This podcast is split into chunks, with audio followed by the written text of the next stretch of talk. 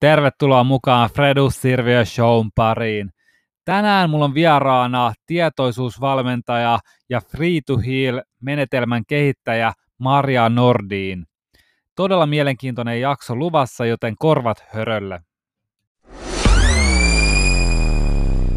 Tervetuloa mukaan podcastiin Maria Nordiin. Mä oon niin innoissani päästä sun kanssa pitkästä aikaa juttelemaan tosi paljon mielenkiintoisia asioita on tapahtunut viime näkemästä ja isojakin asioita, mutta aloitetaan ihan siitä, että kuinka kiireinen yrittäjä, perheen äiti selvii aamusta. Onko sinulla mitään aamurutiineja ja miten teidän aamut yleensä käy? Nyt taas tota kesän jälkeen pitää tosiaan haalia niitä rutiineja vähän tästä. Mä, mä, mun rutiini on, että mä yritän olla rutinoitumatta. Tämä on vähän jännä. Mä aina niin kuin, nyt tänään mulla on teetä, joskus mä juon kahvia, joskus teetä. Mä yritän, että mä en niin kuin, fiksaudu mihinkään tiettyyn. Mutta mut toisaalta kyllä aina, niin kuin, sit kun on lapset saatu ulos ovesta, niin sitten sit on se mun tärkeä hetki, että mun pitää niin kuin, pieni hetki itselle ihan vaan olla omien ajatusten kanssa ja, ja sitten käydä läpi sitä, sitä päivää, että millainen siitä tulee niin kuin mielen tasolla ja käydä läpi niin kuin ne parhaat mahdolliset skenaariot. No, se on just oma aikaa niin tärkeää ottaa välillä, varsinkin lapsiperheessä se tuntuu olevan aika kortilla nykyään. Miten te olitte just kaksi kuukautta mökillä? Onko nyt tullut sellainen paluu arkeen? Vai eros, eroaako se teidän mökkielämä millään tavalla kaupunkielämästä? No kyllä se eroaa. Mä oon nyt oikeasti tänä kesänä onnistunut sillä, että mä en ole kahteen kuukauteen oikeastaan avannut tietokonetta. Oho. Et nyt, niin, et nyt pitäisi alkaa sitten tätä orientoitumaan niin kuin työjuttuihin. Et kyllä se on nyt erilaista. Onko sulla, oma kasvi, onko sulla oma kasvimaa ja kaikki siellä mökillä? Joo, on. Mulla on iso kasvimaa ja, ja, ja puutarha ja siinä on järvi lähellä. Onko se täysin mm. omavarainen siellä? No ei. Siis tavoite on, kyllä se niin kuin, tavoite on se omavaraisuus ja se ideaali ja se niin kuin, ajatus on siihen suuntaan mä koen, että mä oon itse asiassa niin terveyden suhteen, mä oon aika lailla omavarainen, mutta ravinnon suhteen, niin ehkä saadais, saataisiko me vaikka joku 30 prossaa vuoden kasviksista me saadaan jo siitä omalta kasvimaalta, niin on se kyllä ihan hyvä. No onhan se ihan älytön määrä, jos miettii, että teitäkin on monta henkilöä perheessä ja jos jo kolmasosan saa hankittua itse, niin onhan se jo aikamoinen säästökin. Joo, on se. Ja siis kyllä mä yritän, että vuosi vuodelta siinä varmaan tulee niin kuin 10 prossaa joka vuosi lisää. Että joku päivä. Että vielä innostunut metsästämisestä. Ollaan. Siis mulla on tota, joo, joo, mä ajattelin 23. päivä olisi se metsästäjätutkinto, että jos mä en vaan nyt opiskele siihen, niin 23. päivä.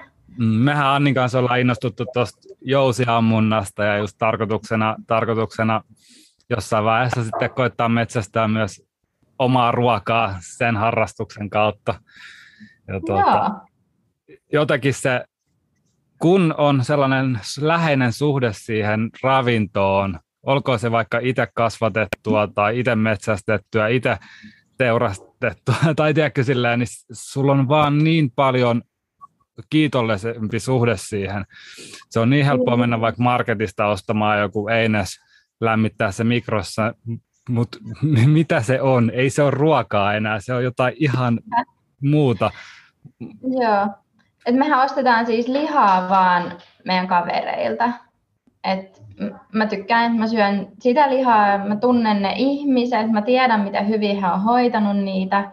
Mä tiedän, että heillä on niin henkilökohtainen suhde niihin eläimiin. He on tehnyt jopa oman teurastamon, että ne eläimet niin kuin, ne oikeasti ne nauttii koko elämänsä alusta loppuun asti. Mm. Ja sitä lihaa, niin kuin, sitä mä arvostan niin paljon enemmän. Mm, ja tosi ja monella... on... Väitän, niin. niin, ja mä väitän se, että mitä sä ajattelet siitä ruoasta, että miten paljon sä arvostat sitä, niin se vaikuttaa sit eri tavalla sun kehoon. mm, tosi monella on tosiaan ihan vääristynyt kuva siitä lihan syönnistä. Toki maailmassa on paljon tehotuotantoa, tehotuotettua lihaa halleissa, jossa eläimet voi huonosti ja niille syötetään luonnotonta ruokaa, mutta sen voi tehdä myös tosi hyvin. Sen voi tehdä taas toisella ääripäällä, eli sillä että sillä eläin saa ulkoilla, eläin saa elää laiduntaa, elää luonnonmukaista elämää, syödä lajityyppistä ruokaa, viettää laji, lajitovereidensa kanssa aikaa. Mutta niinhän meitä ihmisiäkin on. Toiset elää niin silleen symbioosissa sen luonnon kanssa ja toiset taas sit hyvin kaukana siitä luonnosta. Mm. Et, et se on aika mun mielestä vaikea, vaikea jos sä oot kaupungissa elänyt koko elämässä, sä et ole koskaan nähnyt sitä metsästämistä tai ruoan kasvattamista, niin se on aika vaikea jopa mm. ymmärtää, että mikä on terveellistä ruokaa ja ihmiselle ominaista ruokaa. Koska tuskin, yeah. tuskin sä siellä mökillä kasvatat mitään eineksi, eine, eines, eines asioita ja tuskin se pumppaa täyteen lisäaineita ja vähän säilöntäaineita ei. niihin sun mökkiruokiin.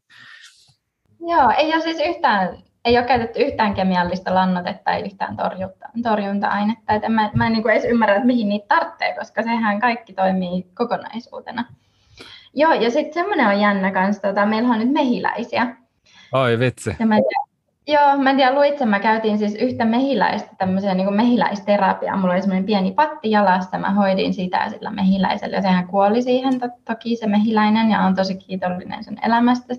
Mutta sitten tota, muutamat ilmeisesti vegaanit suuttu siitä, ja jotkut jopa niin kuin sitä hunajan tuotantoa. Mä mietin sitä, että se on vaan niin, tota, että jos, jos sä nyt syöt sokeria vaikkapa, tai ihan mitä vaan kasvistuotetta, niin on ihan illuusio ajatella, että yksikään eläin tai hyönteinen ei olisi kuollut sen takia. Se, on vaan niin kuin, se ei vaan tule niin suoraan näkyville. Mm. Toi on niin, miet, vedät... mm. Mietipä jotain, niin... niin mieti jotain soijapeltoa tai jotain, missä ne heittää torjunta-aineita sellaisilla jättilaitoksilla, niin siellähän kuolee kaikki pölyttäjät, hyönteiset, ma- madot, ja niin.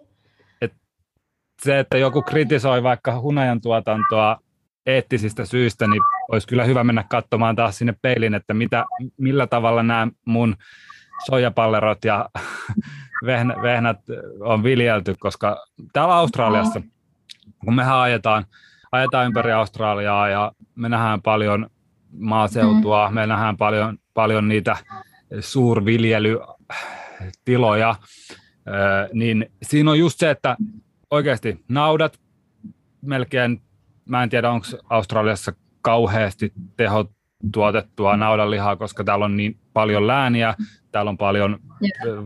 melkein kaikki on mun mielestä, ei nyt varmaan ihan kaikki, mutta on iso osa on grassfedia, mitä täällä ö, tuotetaan naudanlihaa, mutta sitten taas kasvispeltoja, niin ne on, ne on sellaisia jättilaitoksia, ne torjunta-aine, tykit, millä ammutaan sitä myrkkyä sinne ympäristöön, ja sitä käytetään ihan surutta, sitä käytetään niin paljon kuin sit laki sallii ja sieltä niihin yeah. kasvien viljelyihin.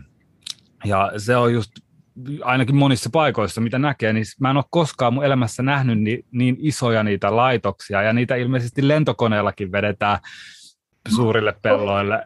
Niin paljon siinä lähtee ilman mukana kaikkialle sitä. Paljon mm. kaikki mehiläiset ympäriltä kuolee ja kaikki muukin. Niin. Mun mielestä Olli, oliko se Olli Posti vai joku sanoi hyvin, että miten tätäkin on viherpesty, tätä torjunta-aineiden käyttöä, että ensiksi ne oli torjunta-aineet ja sitten niistä on PR-toimistot muovannutkin yhtäkkiä kasvin suojeluaineita, että tehdäänkin mm-hmm. hyvää, suojellaan vähän kasviksia, että, että, että tämä ei ole niin myrkyllistä, tämä ei ole niin pahaksi sulle, tämä ei ole niin kauheata. Joo. Mähän siis tota, mä oon kokeillut sellaista viljelytyyliä siellä mun kasvimaalla, että mä laitan niin mahdollisimman paljon sekaisin niitä eri kasveja. Että siinä on vaikka niin maissit saattaa olla näin, ja sitten kurkut kiipee niitä maisseja pitkin. Sitten siinä on vielä papuja, jotka nojaa niihin maisseihin ja kurkkuihin. Ja sitten siinä on paljon kukkia seasta, ja sitten jossain pilkottaa valkosipuleita ja sipuleita, jotka sitten taas niin pitää jyrsijöitä loitolla. Et mä yritän niin luoda semmoisen mahdollisimman monimuotoisen plantin siihen, joka tietenkin sinne mahtuu mahdollisimman paljon niitä kasveja. Ja sitten myös se on tärkeää, että mitä siellä maan alla tapahtuu.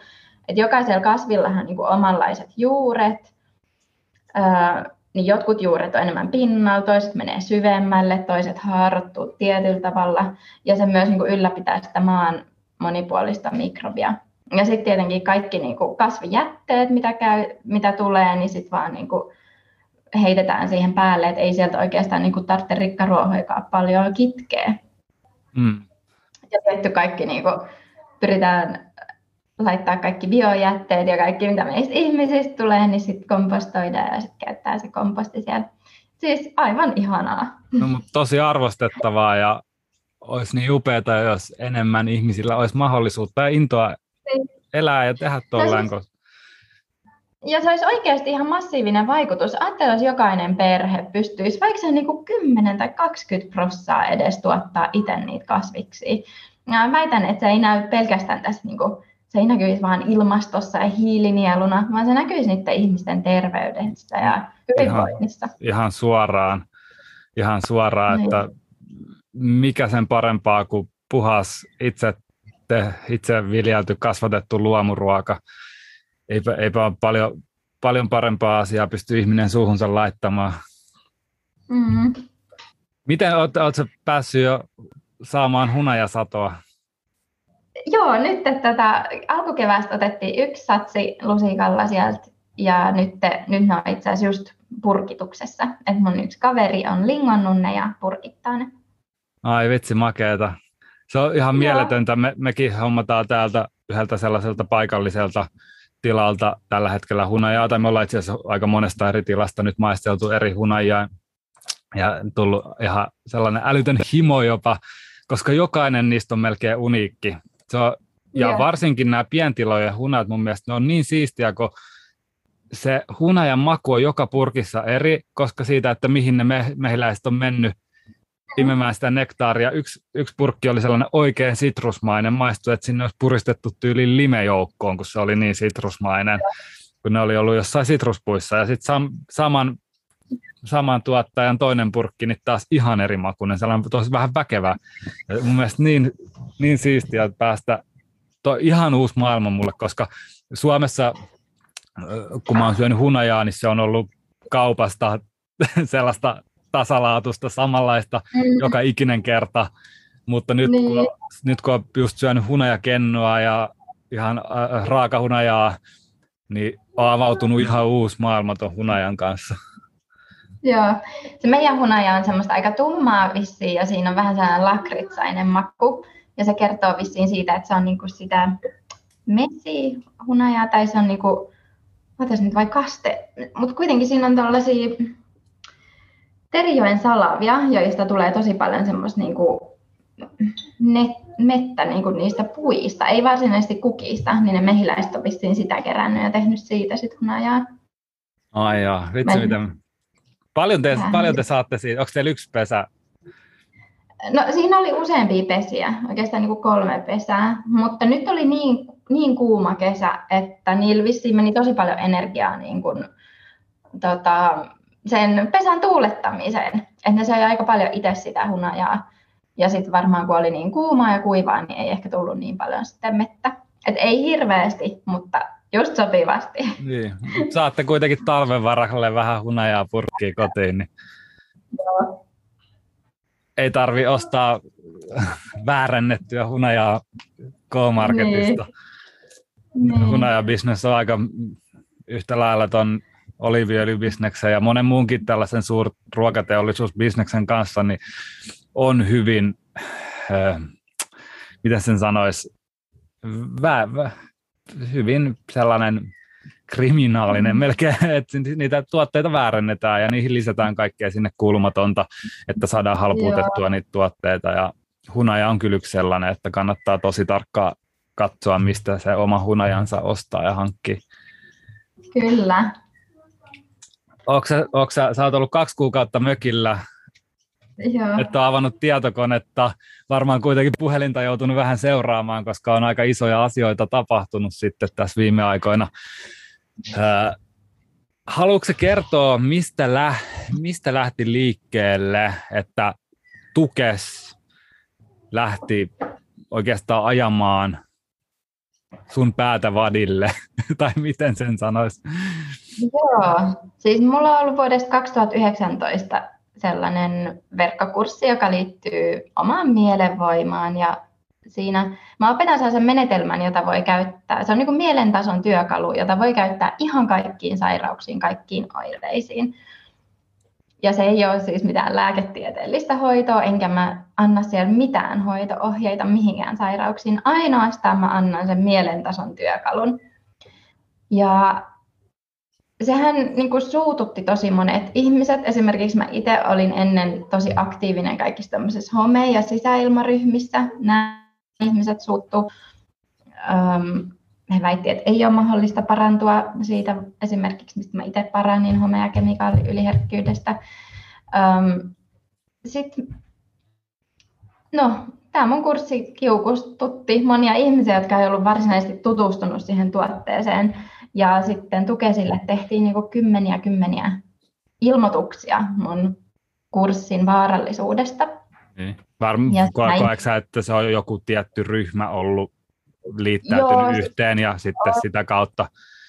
Joo, ihan jopa siis lääkärit, tällaiset potilasjärjestöt, just nämä home- ja kemikaaliyliekät ja erilaiset niin kuin somevaikuttajat teki postauksia somekanaviinsa, joissa he sanoivat, että hei, käykää tekemässä ilmoitus tästä Maria Nordinin kurssista. Niin. Ja näin ollen tuke sai sitten kymmeniä kymmeniä ilmoituksia, joista yksikään ei ollut mun kurssilaisen tekemä, mm. mun asiakkaan, vaan niin ja, ulkopuoliset. Niin ja kukaan tuskin niin kuin edes tietää, mistä on alku ja ollenkaan kyse, ne on vaan, että Maria Nordin paha, vaarallinen, nyt pitää ilmoittaa. Joo, ja sitten Tokes aloitti tämmöisen sen turvallisuusselvityksen. Mulle lähetettiin sitten pyyntö selvittää mun turvallisuus ja mä lähetin kaikki kuvakaappaukset ja siinä vaiheessa mä, mulla oli alusta asti ollut kurssilla teksti, että ei ole lääketieteellinen hoito eikä korvaa mitään lääketieteellistä hoitoa ja ole hyvä ja käyn lääkärin puolen. Ja mä muutin nämä tekstit punaiseksi ja mä laitoin ne myös muutamaan kohtaan lisää siellä niin kurssilla sisällä ikään kuin. Ja sitten poistinko mä, po, tekst, joo, mä poistin jonkun, missä myyntisivulta mä poistin tekstin, missä se vaan luki, että lääkkeet, lääkkeillä on monia ym, niinku, vaikutuksia ympäristöön. Sen mä poistin. Mutta siinä oli kaikki korjaukset, mitä mä tein siihen kurssiin. Ja sitten Tukes kuitenkin otti vielä tällaisen lääkärin, Juhani Knuutin, tekemään oman selvityksensä. Ja Juhani Knuuti teki sitten oikein kipakan selvityksen, missä hän kertoi, että ihminen voi osallistua kurssille ja altistaa itsensä allergeeneille ja jättää lapsen hoitamatta. Mikä on tietenkin totta, kyllähän ihminen voi tehdä niin, mutta niin. tämmöisessä tilanteessa, missä arvioidaan turvallisuutta, pitäisi ottaa huomioon ne seikat, että siellä on se teksti, että tämä ei korvaa hoitoa.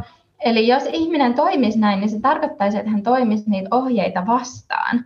Ja sitten pitäisi ottaa huomioon, että kuinka suuri prosentti, kuinka suuri riski on, että joku toimisi näin.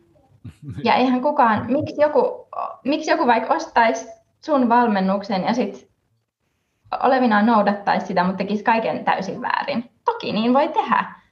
Niin voi, mutta se ei niin ole enää siinä vaiheessa mun mielestä se vastuu ei todellakaan ole sillä kurssin vetäjällä, koska eihän, se, eihän, eihän kukaan noilla perusteella pystyisi tehdä yhtään mitään. Ihan ei. esimerkiksi vaikka meidän ravintovalmennus, niin joku voi katsoa reseptistä, että lisää kaksi desilitraa vaikka juustoraastetta ja sitten se ottaa sen, että no minäpä syön sitten tässä viikon verran kymmenen pussia juustoraastetta joka päivä ja sitten se ei, ei saakaan tuloksia ja rupeaa tur- turvottaa ja vatsa menee sekaisin ja sitten, no ei tämä toimi mulle. Niin, ja sitten, no okei, mä, näin, mä siis ostettiin vaan joku, lapsi sai jonkun synttärilahjan, siinä muovipussissa luki, niin kuin, että tämä on vaarallinen tämä muovipussi, mutta pitäisikö sitten jokaisessa Alepan muovipussissakin lukea? No joo, sama. Mutta kuitenkin tämän lääkärin lausunnon perusteella Tuke sitten totesi, että mun kurssi on turvallinen. Eli se, se heidän selvitys loppui siihen, että mä oon tehnyt nyt ne tarvittavat muutokset, että Tukesille riitti se, että mä laitoin ne punaisella ne, ne tekstit ja he totesivat, että mun kurssi täyttää kaikki turvallisuusmääräykset, mutta he antoi silti mulle kiellon tarjota vaarallista palvelua. Ja tämä tapahtui siis yli vuosi sitten, eli 2020 syksyllä. Niin sanoiko, sanoiko Tuke siis sulle, että sun pitää lopettaa se kurssin vetäminen? Ei, ei, ei, vaan Tukes totesi, että minun palvelu, mun palvelu hmm. täyttää kaikki määräykset. Siitä huolimatta Tukes antoi mulle kiellon tarjota vaarallista palvelua. Ja tätä kieltoa tehostamaan he antoivat 100 000 euron uhkasakon. Ja mä, mä silloin joku tätä uutisoitiin, niin mä yritin kertoa toimittajille, että tässä se iso mega-uutinen on nyt se, että mun palvelu on todettu turvalliseksi. Ja siitä huolimatta olen saanut kiellon tarjota vaarallista palvelua. Ja siitä sen johtuen olen saanut 100 000 euron uhkasakon. Ja ihan siis tavallinen ihminenkin huomaa, että toi on täysin oikeusvaltion periaatteiden vastaista. Mutta kukaan ei niin kuin tarttunut siihen, vaan he vaan uutisoi virheellisesti, että mä olisin saanut uhkasakon sen takia, että mun palvelu oli vaarallinen. Ja sitähän se ei ole ollut. Ja mä vein tämän tosiaan hallinto-oikeuteen, ja se oli siellä lähes, mitä se oli, yhdeksän kuukautta siellä hallinto-oikeudessa. Ja hallinto-oikeus totesi, että se tukesin päätös oli laiton ja se kielto tarjota vaarallista palvelua kumottiin ja sen myötä tietenkin myös uhkasakko kumottiin. Mm. Eli yleensähän nyt, jos sulla olisi vaikka ilotulite-tehdas, ja sitten mä tulisin sinne ja katsoisin, että hei, tämä on vaarallinen, että sulla on, niinku, sulla on sekaisin täällä nyt nämä räjähteet, että sun pitää tehdä jotain niinku parempaa tälle turvallisuudelle, niin sen takia sitten tukes voisi antaa sulle niinku huomautuksen, että hei, nyt sulla on kolme kuukautta aikaa korjata tämä sun tuotantolaitos turvalliseksi. Ja jos sä et siinä kolmen kuukauden aikana olisi tehnyt sitä, niin sitten tukes voisi antaa sulle uhkasakon, että hei, nyt sulla on 100 000 euron uhkasakko ja kolme kuukautta aikaa korjata tämä turvallisuus. Ja sitten sä voisit saada sen. Mutta tukes käytti täysin lahittomasti niin virkavaltaa tuossa. Ja kukaan lehti ei ole vielä tähänkään päivänä, tänäkään päivänä siitä uutisoinut. Eli nythän kaikki lehdet sitten uutisoi tämän asian niin, että Tukesin ennakoiva kielto ei ollut nykylainsäädännön mukainen. Eli että nykylainsäädäntö ei mahdollista ennakoivaa kieltoa. Sama kuin, että ihminen tiedätkö, tekisi vakavan rikoksen, joku vaikka raiskaisi jonkun, ja sitten sanottaisikin, että nykylainsäädäntö ei nyt mahdollistanut tätä lempeää kanssakäymistä. Siis se oikeasti, se oli laiton, ja kaikki vaan uutisoi sen, niin että nykylainsäädäntö ei mahdollistanut. Joo, mun mielestä ihan älytöntä, miten sitten media veti, veti sen päälailleen sen jopa, että se uhkasakko kumottiin, niin yhtäkkiä mm-hmm. sitten mediassa se oli tyylin, että nyt me tarvitaan muutos lakipykäliin. Joo. Siis... Yksi, yhden henkilön ajojahti, ei se ole niin. ollut mitään muuta, se ei ollut mitään muuta. Joo, ja sitten tota, sekin on vielä niin kuin tosi harhaanjohtavaa, että ne nyt käyttää mua niin kuin verukkeena jollekin tämmöiselle ihmeelliselle puoskarilaille. Ja kun toi mun menetelmä ei, ja kurssi, se ei ole hoito. Ei sitä voi, niin kuin, se puoskarilaki ei tulisi rajoittamaan sitä, koska mä en anna mitään hoitoa. Se ei ole mikään hoito, se on vaan mielentason työkalu, jonka voi kohdistaa niihin oireisiin. Mutta se on ihan Ihan joo, ihan käsittämätöntä. toi on niin pelottavaa, mihin suuntaan kaikki on menossa, että kaikki pitäisi olla yhden tahon kontrollin alla, mitä ihmiset saa tehdä, mitä ihmiset saa oppia, mitä ihmiset saa ajatella, mitä ihmiset saa puhua. Yksi taho enää saisi kontrolloida sitä ja se on hyvin pitkälti siellä, siellä on suuria teollisuuksia vaikuttamassa siihen tasoon todellakin. Mm-hmm. Joo, että siis mähän on aikaisemmin ollut, muistat varmaan on ollut niin Tukesin kanssa vähän napit vastakkain, kun on, on esimerkiksi silloin muistatko, kun noista jostain kuukautissuojista löytyi, tämä sain selville, siis piinaamalla niitä valmistajia sain selville, että niissä käytettiin kiellettyjä kemikaaleja, jotka olivat terveydelle haitallisia. Ja mä niin kuin, toin tämän, mä ajattelin, että Tukes olisi tosi iloinen, että mä tuon tämän asian ilmi. Ja hei, loistavaa, sä sait nämä niin kuin, niin ei, hehän ei, ei niin kuin mitenkään reagoinut siihen. Ja tota, valmistaja sai myydä ne kaikki tuotteet, niitä, näytet, niitä oli niin kuin alelaareissa myytiin pitkin kesää, niin kuin, tiedätkö, kaksi kappaletta eurolla jotain kuukautissidepaketteja. Et mitä ihmettä, että nyt että sulla on joku myrkyllinen tuote, niin sit vaan myyt sen vaan mahdollisimman nopeasti pois sitten totta kai ne olisi pitänyt vetää pois markkinoilta ja antaa niille se uhkasakko. Ei auta armias, jos jossain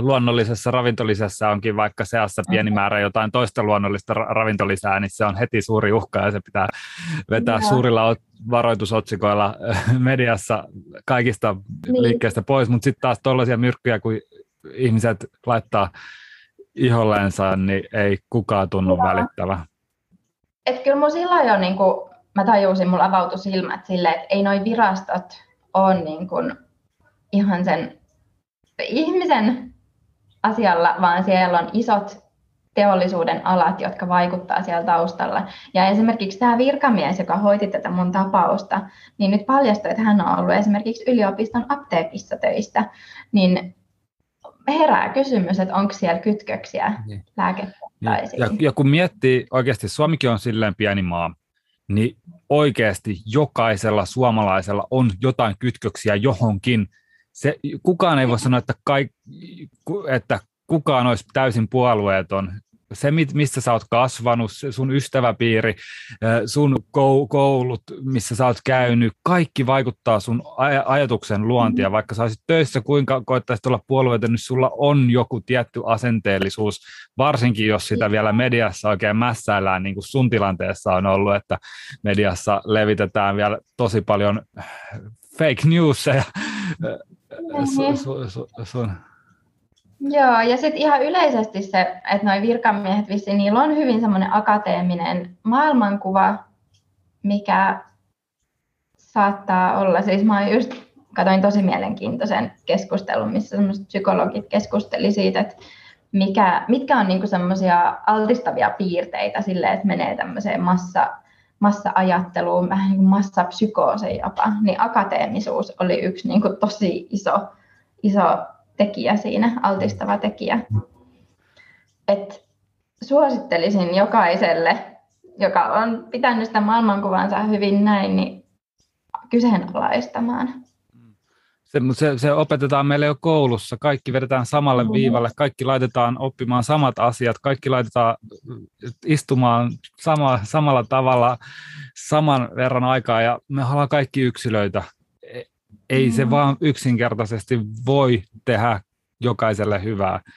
Jotkut nauttii mm. siitä, mutta on paljon lapsia sitten taas, jotka oireilee varmasti siitä, että ei, ei, ei pysty tehdä ja sitten vaan katsotaan, että hei, tuossa lapsessa on jotain vikaa, vaikka todellisuudessa järjestelmässä on vikaa. Niin. Joo, se, se mä katsoin sitä video tosiaan, voi linkata sen sulle kanssa, jos haluat jakaa sen, niin tota, sitten aloin miettiä, että mitkä on niin kuin ne tekijät, mitkä vaikka itsellä on suojannut siltä massa-ajattelua. Mähän on kuitenkin akateeminen, mä oon korkeasti koulutettu. Mutta mä huomasin siis siellä korkeakoulussa, yliopistossa sen, mä huomasin, kun ne ihmiset alkoi niin kuin massautua. Ja mulla tuli ihan semmoinen niin kuin pakoreaktio suorastaan siitä, kun mä huomasin, että kaikki rupesi pitää samanlaisista asioista, ne alkoi pukeutua samantyylisesti siis se alkoi vaikuttaa ihmisten mielipiteisiin, siihen mitä ne uskalsi sanoa, millaisia töitä he uskalsi esittää. Ja tota, niin mä mietin sitä, että itsellä ainakin se, että mä oon itse asiassa niin lapsesta asti tuntenut itteni vähän erilaiseksi ja ulkopuoliseksi jopa jollain tapaa.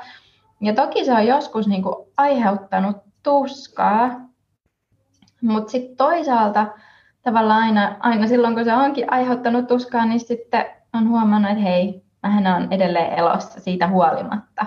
Mm. Eli tavallaan on jotenkin tullut vähän immuuniksi sille, sille ulkopuolisuuden tunteelle. Mm. Niin sitten nyt esimerkiksi on paljon helpompi olla omaa mieltä. Se on just niin, että se on, se on ikävää, mm. vars, varsinkin tuo sosiaalinen mediakin, kun siellä ihmiset sitten hyökkää niin nopeasti ja on niin tuomitsevaisia ja cancel-kulttuuri ja kaikki tämä, niin se on tosi vaikeaa olla yksilö ja se on tosi vaikeaa olla oma tyylinen, omaperäinen, omilla ajatuksilla, omien juttujen takana vankasti seisova. Me katsottiin just lasten kanssa tämä Cruella-leffa ja siinä oli niin hyvä lause, että mä, mä, mä tein siitä screenshotin mun puhelimeen, jotta mä muistan sen joka ikinen päivä. Siinä oli, että normal yeah. is the cruelest insult of them all, eli normaalius on suuri loukkaus niistä kaikista, ja sitä mä just, että en mä halua olla normaali, mä haluan olla oma itteni, tehdä asioita, jotka tekee mut onnelliseksi, tekee, tehdä asioita muille, jotka tekee muita onnelliseksi, mutta ihan omalla tyylillään täysin ilman mitään kompromisseja. Niin. Ja Mä, mä just eilen postasin tästä lasten, kun nyt lapsia on alettu rokottamaan, mm koronarokotteella, ja mä postasin ihan tällaisen vaan Twitteriin, että, ää, että ei lapset tarvitse tätä koronarokotetta ää, mm. virukseen, joka ei ole heille lainkaan vaarallinen, ää, vaan lapset tarvitsevat lämpöä, terveellistä ruokaa, ulkoilua, ää, rakkautta, sitä lapset tarvitsee. Ja ja sitten taas heti kommenteissa oli paljon just, että mitä sä nyt puhut näistä, mikä sä et ole mikään virologi, sä, et, miksi sä edes kommentoit näitä asioita. Mä silleen, että wow, asia, joka koskettaa tällä hetkellä meitä kaikkia ja meidän kaikkien mm. tulevaisuutta, niin miksei, mis, miksei mistään saisi puhua muuta kuin vaan, jos sulla on titteli siihen. Mm. Ja se, mm se, se menee niin vaaralliseksi, se menee niin jotenkin monotoniseksi, se menee niin yksipuoliseksi, ja silloin meiltä on riistetty kaikki vapaus, meiltä on riistetty kaikki, kaikki se meidän omat ajatukset, meidän uniikkius riistetään meiltä, jos vaan ja ainoastaan yhden tyyppiset ihmiset saa kommentoida yhden tyyppisiä asioita. Ja kun asiantuntijoiden ongelma on, että ne näkee vaan sen niiden oman, oman niin kuin tota asiantuntijuusalan. Mutta kun ei todellisuus ole sellainen. Sitten me tarvitaan niitä ihmisiä, jotka kykenevät niin näkemään sitä tietoa monilta eri aloilta ja sitten näkee sen kokonaiskuvan ja näkee sen, että mikä se niin kuin isompi, isompi vaikutus on ja isompi kuva. Mut, mm, tota, mut, mut se, on just esi- mm, se on just esimerkiksi ihan tuolla tavalla esimerkiksi ruokaval, niin kuin ravinnossa, että katsotaan, että tutkitaan jotain molekyyliä jostain kasviksesta ehkä ja sitten katsotaan, että okei, tämä on hyväksi sulle, mutta samaan aikaan ei katsota sen ympäristövaikutuksia, ei katsota sen viljelymenetelmiä, ei katsota, katsota että voiko nämä ihmiset hyvin, jos ne syö sitä. Mm. Mitä näille ihmisille tapahtuu, kun ne syö sitä, vaikka joku kasviöljyt, kasvi- ja siemenöljyt on sellainen, sellainen esimerkiksi, että, että kyllä sä kaikesta varmaan voit löytää hyvää ja huonoa, mutta, mutta niin. monen asia tarvitsee kokea myös ennen kuin... Ennen kuin mutta mä, mä oon niinku itse asiassa aika onnellinen siitä, että on mennyt niin överiksi, koska joka kerta, kun tuolta tulee niitä överi älyttömiä uutisia, niin se avaa joidenkin ihmisten silmiä. Eli eihän tässä, siis toi, se on jo niin älytöntä toi, mitä mediat suoltaa, että onhan ihmisten pakko alkaa heräämään.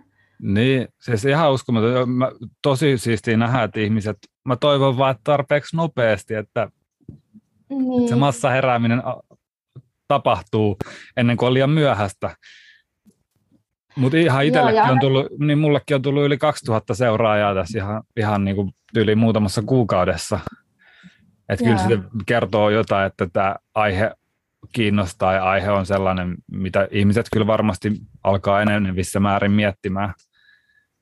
Niin, ja varmaan myös avaamaan suutaan tässä jossain vaiheessa. Että mm. nyt se on ollut niin tämmöinen rohkeiden ihmisten tehtävä niin kuin herätellä siitä, siitä illuusiosta. Niin. Anne, Annikin kanssa puhuttiin just sitä, että, että ei me voitaisi olla hiljaa näistä ajankohtaisista aiheista, vaikka niin. olisi mitä, koska ne va- koskettaa tällä hetkellä joka ikistä meistä, ja se olisi väärin, ei vaan meidän yleisölle, mutta meille itselle myös, meille, meille mm. siihen omaan itselleen, jos olisi hiljaa sen pelon syystä, että sit joku saattaisi pahoittaa mielensä tai jo, joku voi olla eri mieltä, mutta sosiaalisessa mielessä kaikki on eri mieltä, tai niin kuin, että se ei todellakaan joku, ja mitä enemmän sulla huomiota, niin sen enemmän on myös niitä, jotka on täysin toista mieltä ja tulee vaan koittamaan aiheuttaa harmia sulle. Kuinka sä itse jakselet, kuinka sä itse jakselet? Sä oot ollut aikamoisissa myllerryksissä. Joo, No siis kesä oli aivan ihana, että mä pidin tosi pitkiä sometaukoja ja näin. Nyt he, siis heti maa, jos on enemmän tuolla, tuolla somessa, että, sen huomaa omassa olossaan, mutta mä teen mun omia harjoituksia, joiden avulla mä palaudun tosi hyvin. Et, oh. Se on kyllä se mun mm. niin tärkein työkalu.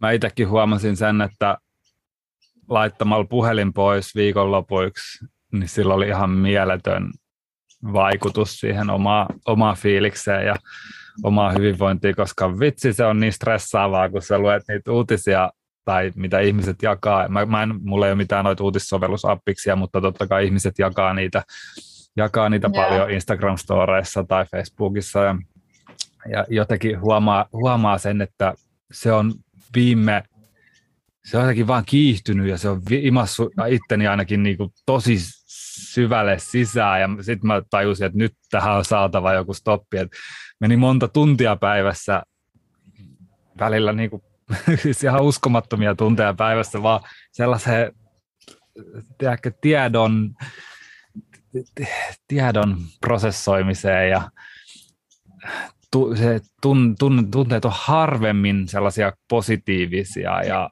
jotka tuo sulle mm. hyvää oloa, kun sä katsot, luet, mitä siellä puhelimessa tapahtuu. Niin tosiaan somepaasto vedi tai älypuhelinpaasto viikonloppuisin perjantain kello kuusi laitan puhelimen pois ja otan sen sitten sunnuntai aamupäivällä yleensä takas ja Joo. on tuntunut niin, kuin niin hyvältä. Niin. Joo, mä luin semmoisen kirjan kuin Digital, Digital Minimalism. Siinä oli hyviä vinkkejä kanssa siihen tota, sekin on tosi yleistä, että tiedätkö, viestittelee kavereiden kanssa kaiken näköisiä juttuja ja linkkejä ja näin. Niin siinä oli hyvä ohje siihen, että laittaa että lä, niin kuin lähettää ihmiselle viestiä vaan sitä varten, että sopii tapaamisen. Vähän niin kuin me tehtiin tänään. Niin. että ei lähetellä, ei lähetellä sellaisia lyhyitä viestejä, vaan sitten sovitaan aika, kun vaikka soitetaan puhelimella tai mm.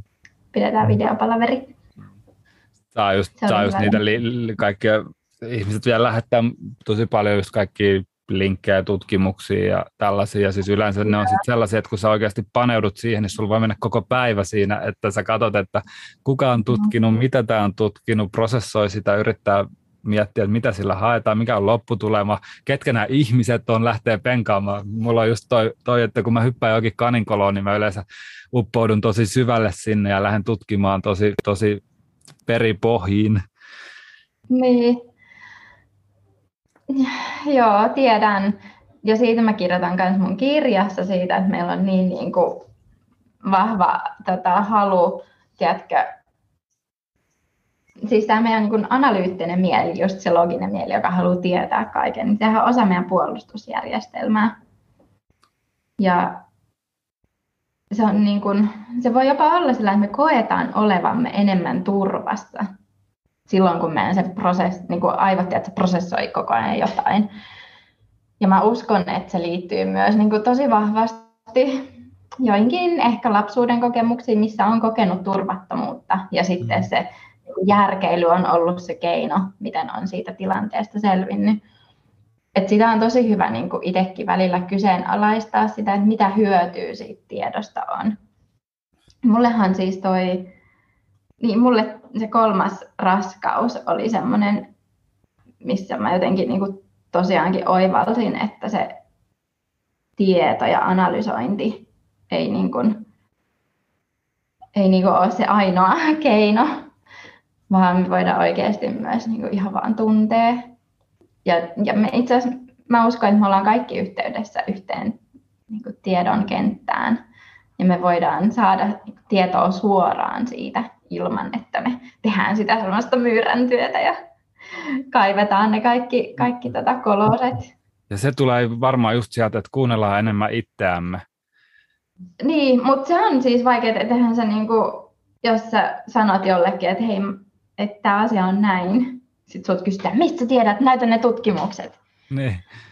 Niin se on vähän vaikea sanoa, että hei, mä meditoin tuossa puoli tuntia ja tämä tieto tuli mulle ja mä tiedän, Sitten muita ihmisiä on vaikea vakuuttaa, mutta toisaalta myöskin kannattaa niin kuin kyseenalaistaa, että mikä tarve sulla on vakuuttaa ketään. Että jos sä tiedät jotain hyvällä sisimmässäsi ja tiedät sen sydämessäsi oikeaksi, niin onko sulla tarvetta vakuutella ihmisiä sillä tiedolla?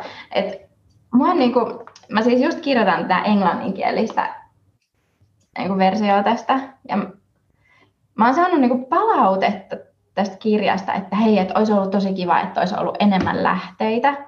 Ja sitten mä oon myös saanut niin kuin, palautetta, että hei, että mun mielestä ne lähteet on ihan turhia, että kirjoita vaan, niin kuin, että mitä sä tiedät. Ja mä nyt niin kuin kamppailen sen kesken, että pitäisikö mun... Että mä haluaisin, että yhteiskunnassa alettaisiin arvostamaan enemmän sitä suoraa tietoa. Ja mä haluaisin olla niin kuin myös esimerkki sille, että mun että mä tiedän, että vaikkapa, että mun, miten mun kasvimaa toimii parhaiten. En mä tarvitse siihen mitään tutkimuksia. Sekin, mitä mä selitin juurista ja näin, niin se oli vaan, mä yritin vaan tehdä vaikutuksen suhun.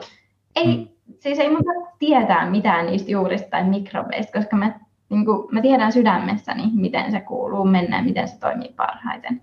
Mm. Ja just Mut se, että mä, joo, mä, ymmärrän, mä ymmärrän ja mä saan kiinni tuosta sun ajatuksesta. Tosi, se on tosi mielenkiintoinen ja Öö, mä itse olen ihan varm samalla aaltopituudella siinä, että kun sä puhut sydämestä ja kun sä puhut sitä omasta intuitiosta, niin yleensä se menee aika oikein. Mutta sitten kun sä puhut jostain, mikä tulee jostain muualta, joka tulee vaikka ulkoa opittua jostain, niin se on yleensä väärin. Tai ei välttämättä väärin, mutta se on jotain muuta. Mutta niin. tosi usein, kun sä teet jotain päätöstä vaikka, niin jos sä mietit oikein itse sitä, mutta sitten jos sä otat ulkopuolisia vaikutuksia siihen päätöksentekoon, niin sä teet paljon helpommin väärän päätöksen.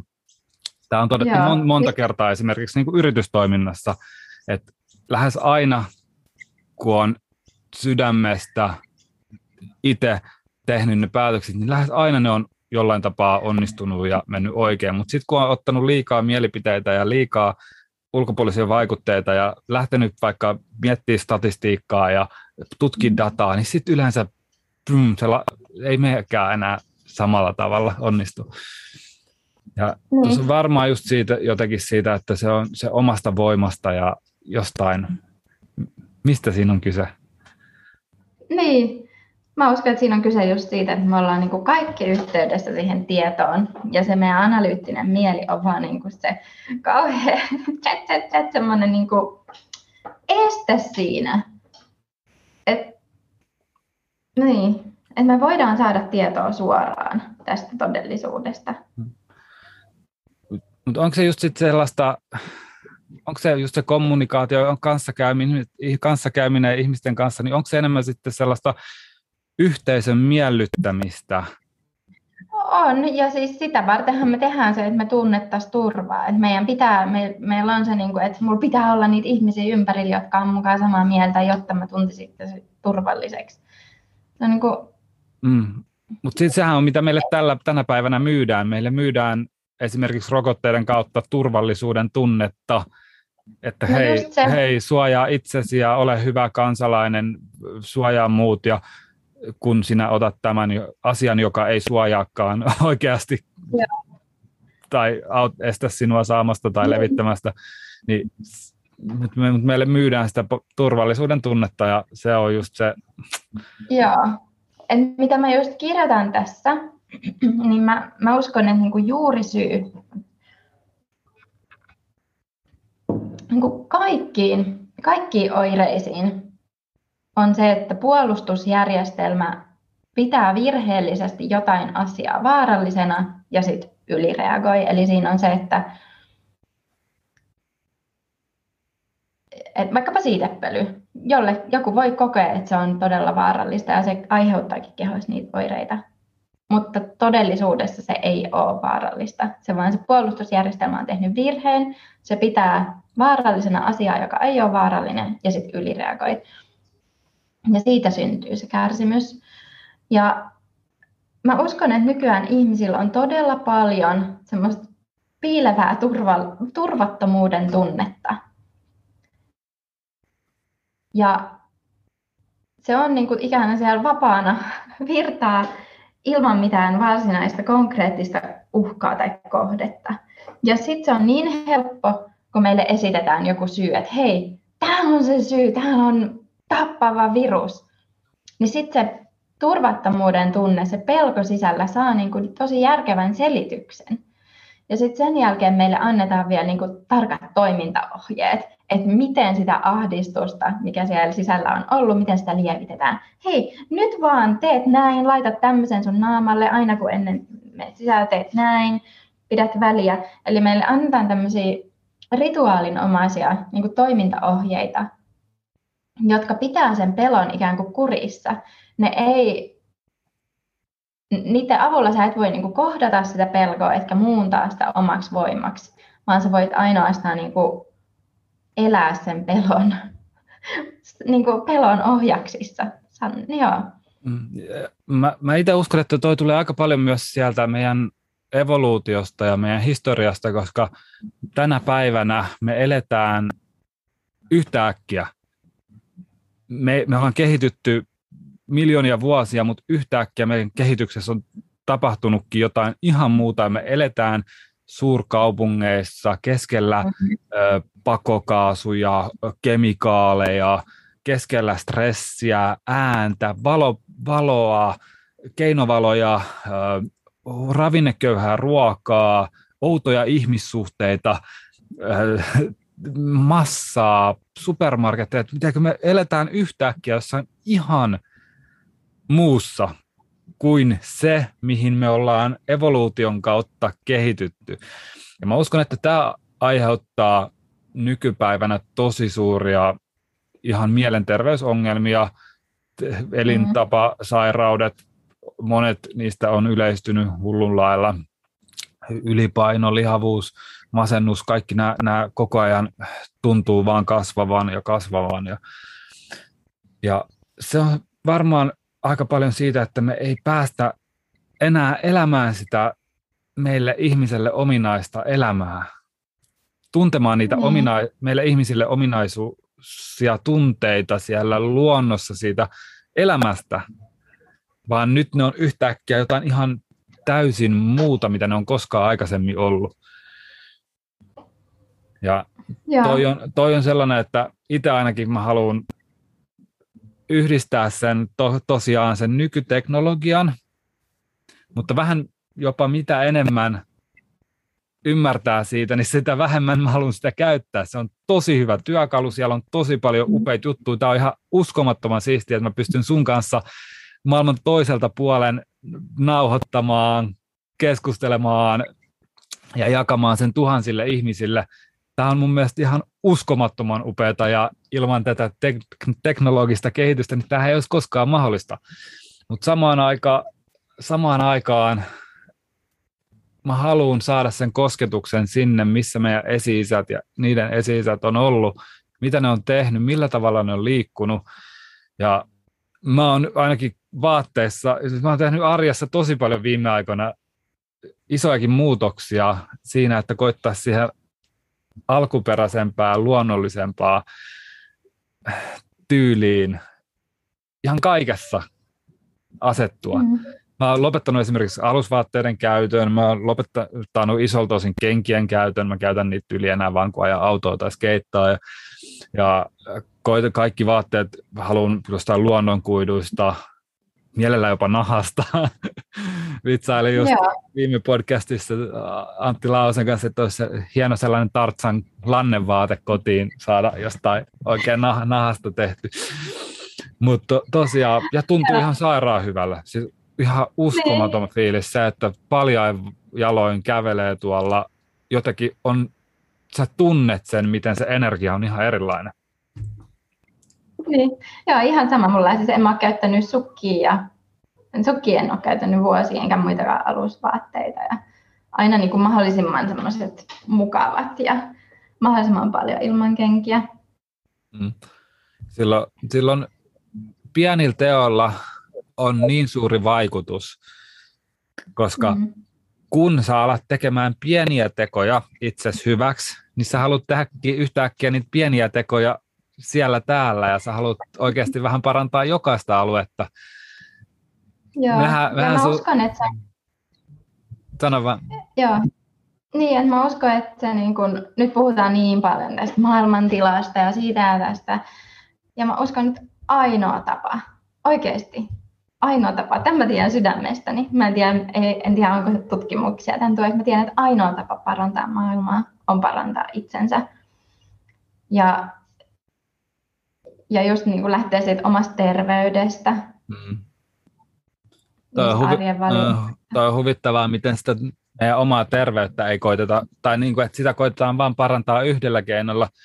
Mä en ole edelleenkään nähnyt yhtään valtamedian artikkelia toimittajilta. En ole kuullut juuri yhdenkään puhuvan siitä, että elintavoilla on ihan järjettömän suuri vaikutus siihen, kuinka esimerkiksi virustaudit kohtelee meitä tai kuinka vakavasti me niistä sairastutaan. Ylipaino on, tiedetään, että 78 prosenttia koronan saaneista vakavista, jotka on joutunut sairaalaan, on ollut tutkimusten mukaan ylipainoisia. Niin miksi, yeah. Miksi me ei puhuta näistä, miksi jopa tätä keskustelua koitetaan sensuroida ja kieltää, miksi me ei kaikki tehtäisi nyt kovasti töitä sen eteen, että alettaisiin elämään terveellisiä elämäntapoja, noudattamaan vähän stressittömämpää mm. elämää, ehkä vähän minimalistisempaa, saamaan riittävästi yöunta, katsomaan tosi, tosiaan, mitä sieltä lautaselta löytyy, vähentää sokeria, lisäaineiden syöntiä ja enemmän luomuruokaa, aitoa ravintoa. Mutta miksi tästä ei puhuta? Mitä sä, miksi, miksi sä luulet, että tästä ei puhuta? Mä luulen, että, että tota mediassa on, niin kuin mä oon huomannut munkin tapauksessa, kaikki mediat on uutisoinut samalla tavalla. Siellä on, siellä on joku taho, joka määrää semmoisen yleisen linjan, mitä asioita saa käsitellä, mitä ei. Ja mä en tiedä, oliko tämä vastaus, mitä sä haluaisit, mutta et, et siellä on joku taho, joka on vetänyt sen linjan ja se taho hyötyy, hyötyy niin, tästä koko niin, tilanteesta. Niin, kun mietitään, mitä sitten tapahtuu, kun ihmiset vaikka laittaa lockdowneihin, laitetaan pelkäämään, liikkuma, laitetaan pelkäämään sosiaalisia tilanteita, laitetaan, lukitaan kotiin ja annetaan telkkaria, Netflixiä, niin mitä, mitä tapahtuu?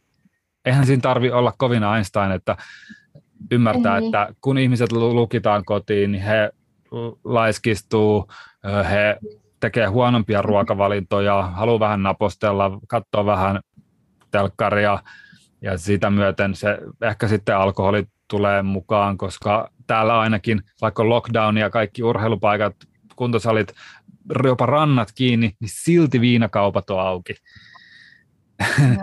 Eli sanotaan ihmisille käytännössä, että hei, käy hakemaan pulloja ja mene kotiin katsoa telkkaria. Niin. Mutta sitten toisaalta, että mä en, niin kun, mä en myöskään syytä sitä tahoa, jos nyt olisi tämmöinen joku taho, joka hyötyisi. Mä en syytä sitä, koska se on, me jokainen ollaan yhtä vapaita ja jokainen tekee itse sen valinnan. Et meillä, on niin kun, meillä on vapaus valita. Niin, ainakin vielä. Joo, mä uskon, että on aina. Meillä on, mitä vaan tapahtuisi, niin meillä on vapaus valita, miten me reagoidaan siihen. Reagoida, joo, mutta sitten samaan aikaan, mitä jos, kun tiedetään siitä, että kun valtio saa kontrollia, valtio saa vaikutusvaltaa yksilön elämään enemmän ja enemmän jatkuvasti, niin me tiedetään siitä se, me tiedetään siitä se että kun se saa sitä vaikutusvaltaa tai valtaa, niin me tiedetään sitä, että se ei kovin helpolla ainakaan halua luopua siitä, se jopa haluaa lisää sitä. Ja me ollaan mun mielestä sellaisessa murrospisteessä, että jos ihmiset ei ala puhumaan näistä asioista ääneen, tekemään valintoja, valitsemaan, valitsemaan asioita, jotka hyödyttää heidän vapauttaa enemmän kuin sitten sitä toista mm. valtion kontrollia, niin yhtäkkiä me voidaan luisua sellaiseen tilanteeseen, mistä ei ole kovin helposti paluuta. Ja tämä on tapahtunut useasti historian kanssa. Me tiedetään, milloin tällaisista tilanteista esimerkkejä tosi monta kertaa historiassa on tapahtunut se, että kun se valtio ja yksi totuus saa tietyn vallan kahvasta kiinni, niin se vaan käyttää sitä huonosti ja se ei kyllä niin kuin kovin helpolla siitä ole luopumassa. Niin, Mä uskon silti, että aina niille, jotka kokee sen vapauden sisällään, niin on aina joku keino. Että sitten tulee, tiedätkö, vaihtoehtoisia yhteiskuntia ja verkostoja. Ja... Hmm. Et mä ainakin, jos tämä nyt menisi niin hulluksi, mitä jotkut väläyttelee, niin mä ihan, ihan mielelläni luovun kaikista terveyspalveluista ja valtion niin kuin tämmöisistä palveluista. Mm. Et mä tiedän, että no nyt mä oon tuottanut 30 prosenttia kasviksista, mutta mä tiedän, että mussa ja mun, mun niin kuin lähipiirissä ja mun verkostoissa on potentiaalia, että me pärjätään ihan ilman yhteiskuntaa. Mm. Se on, me, mekin ollaan tehty niin kuin free campingia, eli just ajettu asuntoauto jonnekin luonnon keskelle, oltu, oltu siellä vaikka viikkoja. Kyllä sitä aika vähällä pärjää ja yleensä mun mielestä se on, kun sulla on tuli, sulla on, no okei, ruoka nyt on sellainen, että ei ole vielä metsästetty idea. Se tietenkin, ja sitten vesi on myös sellainen, että se jos loppuu, niin on aika kusiset tilanteet, mutta, mutta kyllä se silloin, kun sä oot luonnon armoilla hetken hallitusti, suunnitellusti, niin vitsi se on kivaa mä, mä nautin mm. siitä, mutta sitten taas jos olisi tilanne, että se olisi ainoa vaihtoehto, jotta sä voit elää tässä maapallon päällä, niin sitten olisi kyllä varmasti aika hankalaa, mutta, mutta ei mahdotonta. En mä sano, että se mahdotonta olisi. Niin. Mä uskon, että kaikki menee hyvin ja mä myös uskon siihen, että se mitä me ajatellaan, niin vaikuttaa tähän lopputulokseen. Niin. Joten... Ihan, Ihan varmasti ja siis niin tärkeää just sen takia puhua näistä asioista. Mun mielestä on niin super tärkeää, että ihmiset kuuntelee ajatuksia, koska nythän me maalataan vain sellaista katastrofimielikuvaa, tai niin kuin, mutta silleen vähän huuliposkella, että, että me voidaan sanoa, että tilanne on kuitenkin oikeasti aika hyvin tässä vaiheessa. Ihmiset on fiksuja, ihmiset on fiksuja, ihmiset tekee hyviä päätöksiä, silloin kun ne saa riittävästi informaatiota ja oikeaa informaatiota, ei mm. sellaista median manipuloivaa propagandaa, mitä on ollut viime aikoina tosi paljon liikenteessä, vaan oikeasti sitä aitoa tietoa. Sitten kun meillä on, ja mun mielestä tämä on hyvä, tähän mä haluan tarttua, tiede. Tiedehän on jatku, sitä, että jatkuvasti kyseenalaistetaan sitä, mitä tiedetään. Ja nyt yhtäkkiä yeah yhtäkkiä ihmiset hashtagaa tiede ja sanoo, että tämä rokotus on nyt parasta tiedettä, mutta sitä ei saa kyseenalaistaa ollenkaan. Sä et saa katsoa no. lukuja, sä et saa jakaa niitä haittaa-ilmoituksia, sä et saa kertoa siitä yhtään mitään. Sut sensuroidaan, sut blogataan somesta, sut, sut par- Nobel-palkinnon voittaja on poistettu YouTubesta, kun hän on kertonut näistä asioista. Niin ei, kyllähän siellä jossain haisee aika mätä.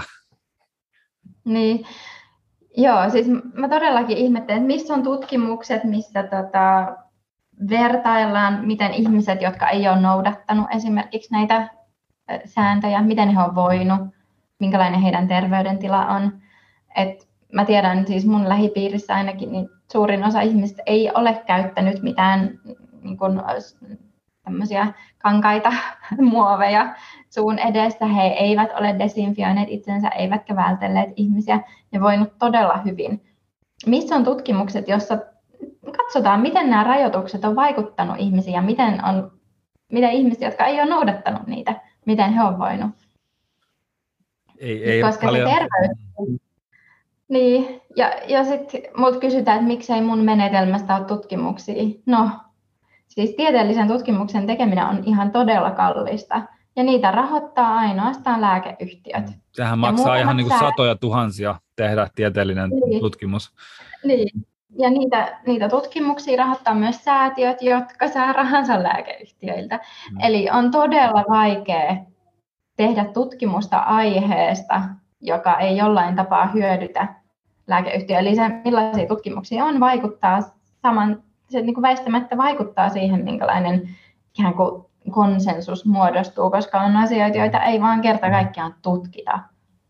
Ja sitten kun niitä tutkitaan, niin, niin aina kuitenkin on joku syy ja joku lopputulema, mutta se, ja se, siellä on niin paljon, tutkitaan sitten eläimille, joka ei sitten välttämättä kohd, ole ihmisten kohdalla sama lopputulema ja sitten vedetään johtopäätöksiä ja ravi, ravinto on mun mielestä yksi sellainen, mikä on ollut sellaisen jatkuvan vääristelevän tutkimuksen kohteena kyllä niin kuin pidempää aikaa.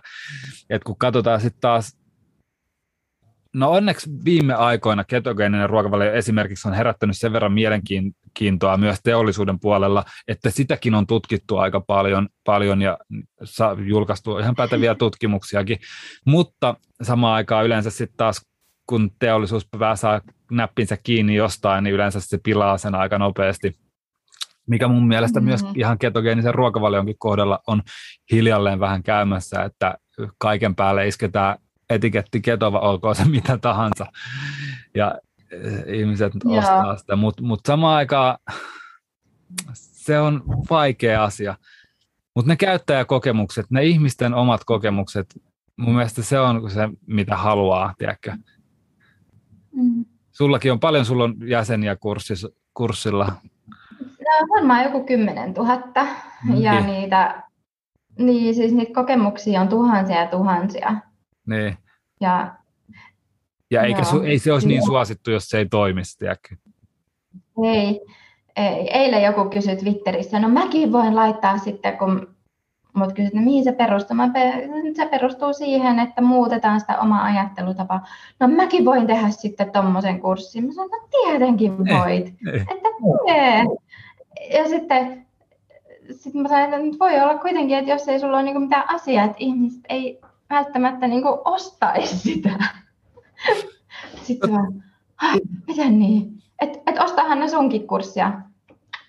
Niin, koska siinä on niin kuin, siis mä annan oikeasti työkalut, mitä ihmis, mä oonkin saanut palautetta, että on ollut vaikka niin kuin ihmisiä, jotka on 20 vuotta kulkenut sitä henkistä polkua ja niin kuin tutustunut eri, eri tämmöisiin henkisiin oppaisiin ja mieleen ja kaikkeen näin. Mutta se, mitä mä oon saanut tässä aikaiseksi, niin mä oon niin hitsin ylpeä. Tämä on oikeasti tämä on helpoin mielentason työkalu, jonka voi omaksua, jonka voi kohdistaa fyysisiin oireisiin, psyykkisiin oireisiin, mihin, mihin tahansa, niin kuin mikä aiheuttaa kärsimystä. Et yleensähän mielentason työkalut on sellaisia, että okei, ne voi helpottaa vaikka meditaatio. Että okei, että sä, jos sä oot stressaantunut, sä voit meditoida ja hetkeksi laskea sun stressitasot ja niin kuin saavuttaa semmoisen hetkellisen hyvän olon. Mutta tässä oikeasti tässä mun menetelmässä on kyse myös neuroplastisuudesta ja siitä, että tehdään niin kuin pysyviä muutoksia niihin omiin, omiin tota, aivoihin ja sellaisiin muutoksiin, jotka sitten tukee hyvinvointia. Mm. Tarviks, tarviks siinä osata mitään, jotta voi aloittaa sen sun menetelmän vai tarvitsi olla ongelma? Pystyykö, jos sanotaan, että mulla on kaikki sille, mulla on hyvä fiilis, pystyisikö mä tehdä sun menetelmän? Vai Joo, pitääkö, no pitääkö mulla että... olla joku ongelma?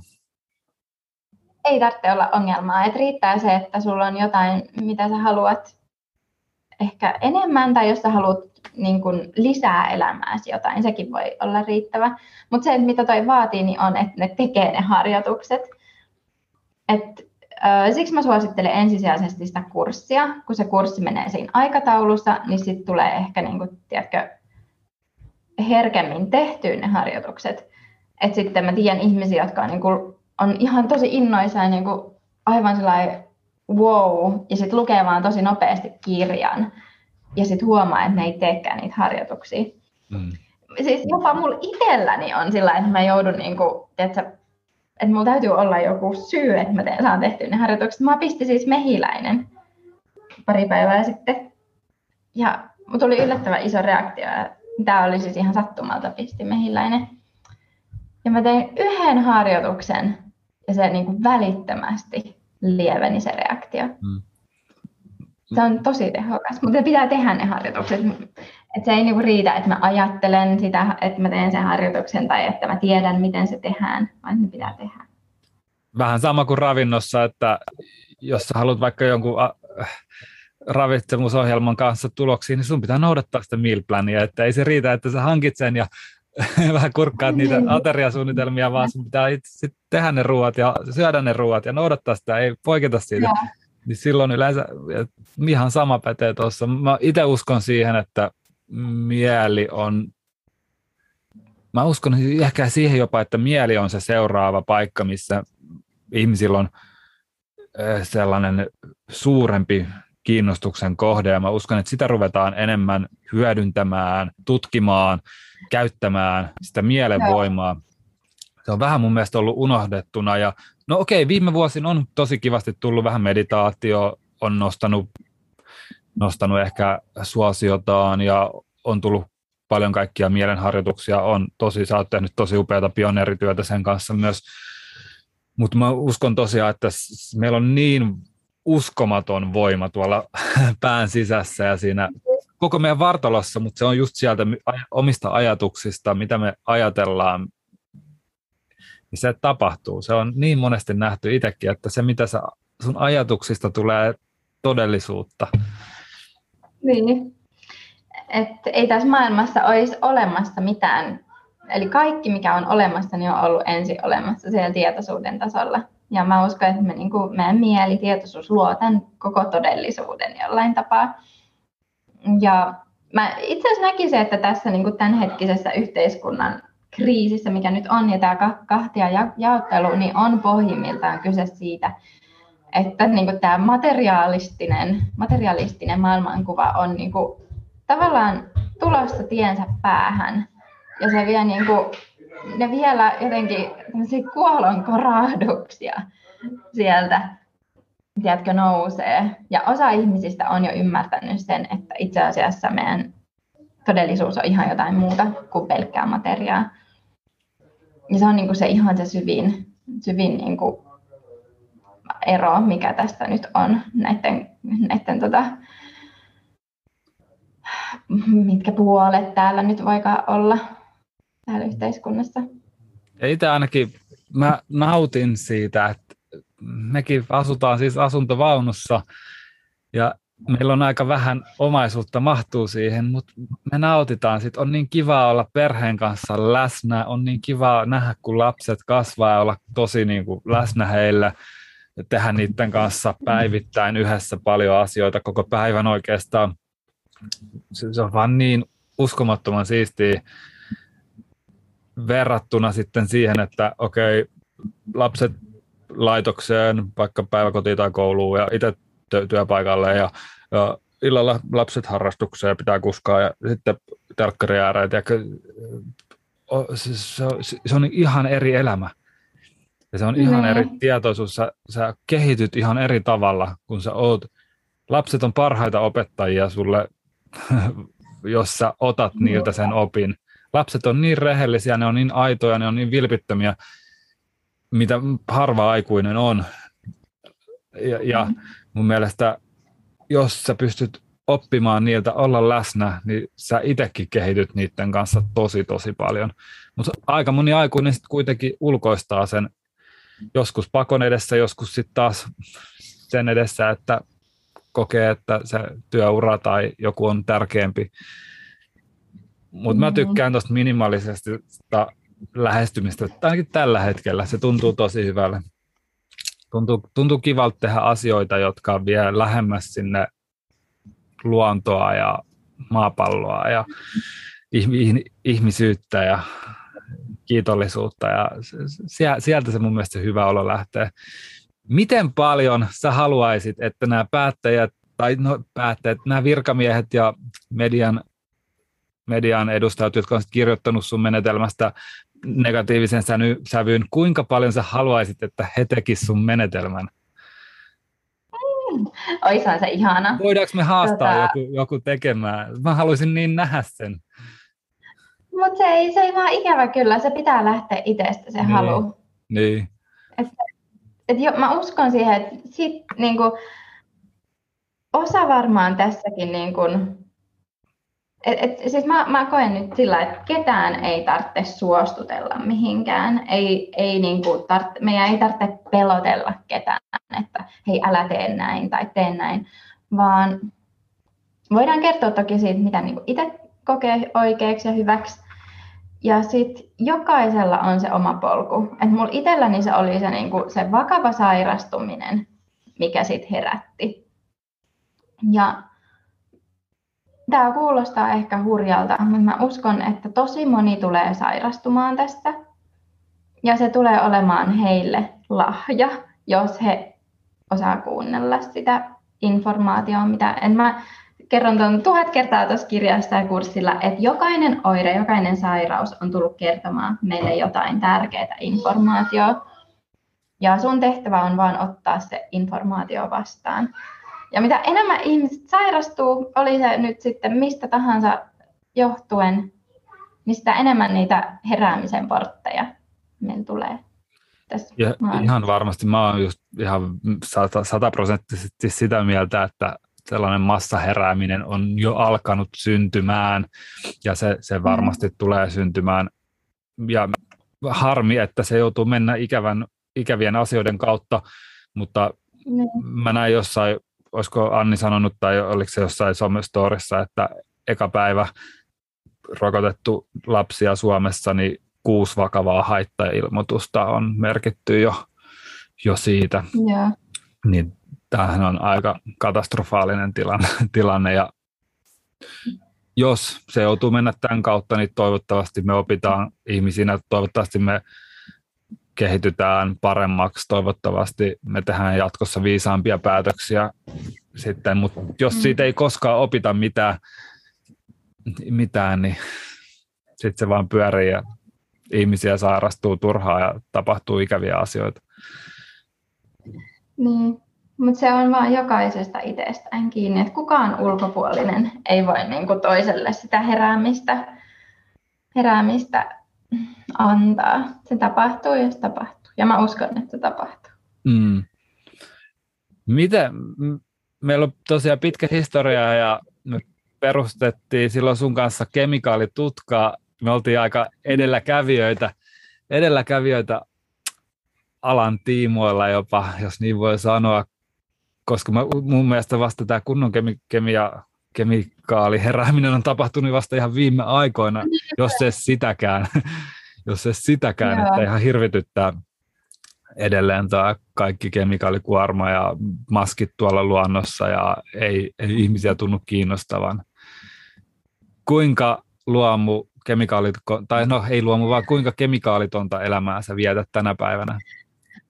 Tosi kemikaalitonta. Et muistatko soposaippuat, Joo. mitkä luotiin? Niin, no mähän olen jatkanut niiden kanssa. Mutta tämä on niin huvittavaa. Just mä eilenkin Twitterissä laitoin, että mä niin kuin, mä en, en desinfioi käsiä ja hädin tuskin pesenkään niitä.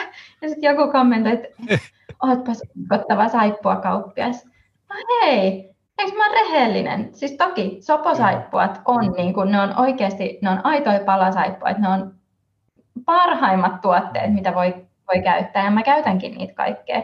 Ne on ainoat, siis mä en tarvitse kotona mitään muuta. Mm. Tiskaan niillä, pesen käsipyykit, kehot, hiukset, ihan kaiken. Mm. Siivoukseen myös. Ja Eli toi, on, niin. jos, mä käyttäisin ei... jotain, niin, jos mä käyttäisin jotain, jotain saippua, niin se olisi just sopoa, tiedätkö, aitoa saippua, en mitään niin. Aksen anti-hangover vihreätä myrkkyliätä, tai mi- mitä, mitä näitä on nykyään. Mutta en mä silti sano, että sun tarvitsee pestä kädet kymmenen kertaa päivässä. Niin kun, mm. Sitä sun sormenpäät silloin, kun tarvitsee. Mutta siis joo, tosi vähän käytetään mitään. Ja kyllä mä niin kuin kaikessa ruuassa valitsen aina, se, aina sen, mikä sisältää, niin kuin, mikä on mahdollisimman lähellä sitä alkuperäistä tuotetta ja prosessoitu niin kuin, sellaisilla tavoin, jotka edistää terveyttä. Nyt mä itse asiassa ruvennut hapattaa itse kaikkea tuolta kasvimaalta. Sehän on ihan tosi... Me, me, me, me tehtiin joskus sitä paljon ja jos, joskus se onnistuu, mutta sitten jos se on vähäkään likana, jäänyt purkin kanteen tai jotain, niin se on saman tien homeessa. Joo. Joo, mulla on käynyt ihan hyvin. Ja tosiaan rakentamisessa kanssa, kun remontoin, niin valitsen aina mahdollisimman kemikaali hit tuotteet. Ja... Oletteko te, te, rempasit, te remontoitte itse sen mökin, eikö niin? Joo. Joo. Teittekö te sen melkein niin kuin uusiksi? Joo, se oikeastaan niin kuin sisältä kaikki uusiksi, että jäi vaan niin kuin ovet ja ikkunat ja ulkoseinät. Onko se pystynyt, onko se pystynyt kemikaalitomia rakennusaineita käyttämään? No joo, aika hyvin. Että tavallaan se lähtee jo siitä, että pitää valita sit se niin kuin rakennustapa semmoiseksi, että se mahdollistaa niin kuin semmoiset materiaalit. Et mä uskon, että on semmoinen, mikä ihmisiä kiinnostaa tosi paljon. Mun blogista löytyy vanhoja, vanhoja kirjoituksia aiheesta.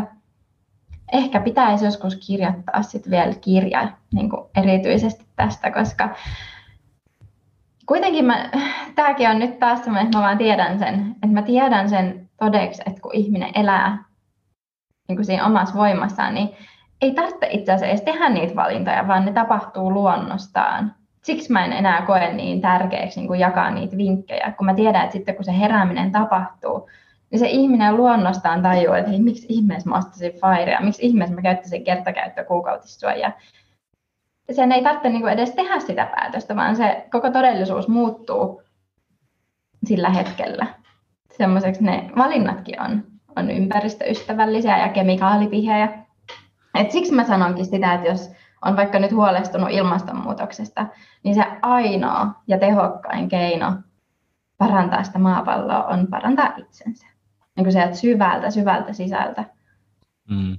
Oma, oma, oma terveys, omat, omat tottumukset, oma ruokavalio, sieltä se lähtee, sieltä se lähtee. Mikä, mikä ilmastoteko olisi, jos me ei yhtäkkiä syötäisikään tätä niin maissi skeidaa ja soijaskeidaa, joka tuhoaa sademetsiä, ää, joka tuhoaa koko maapallon mun mielestä.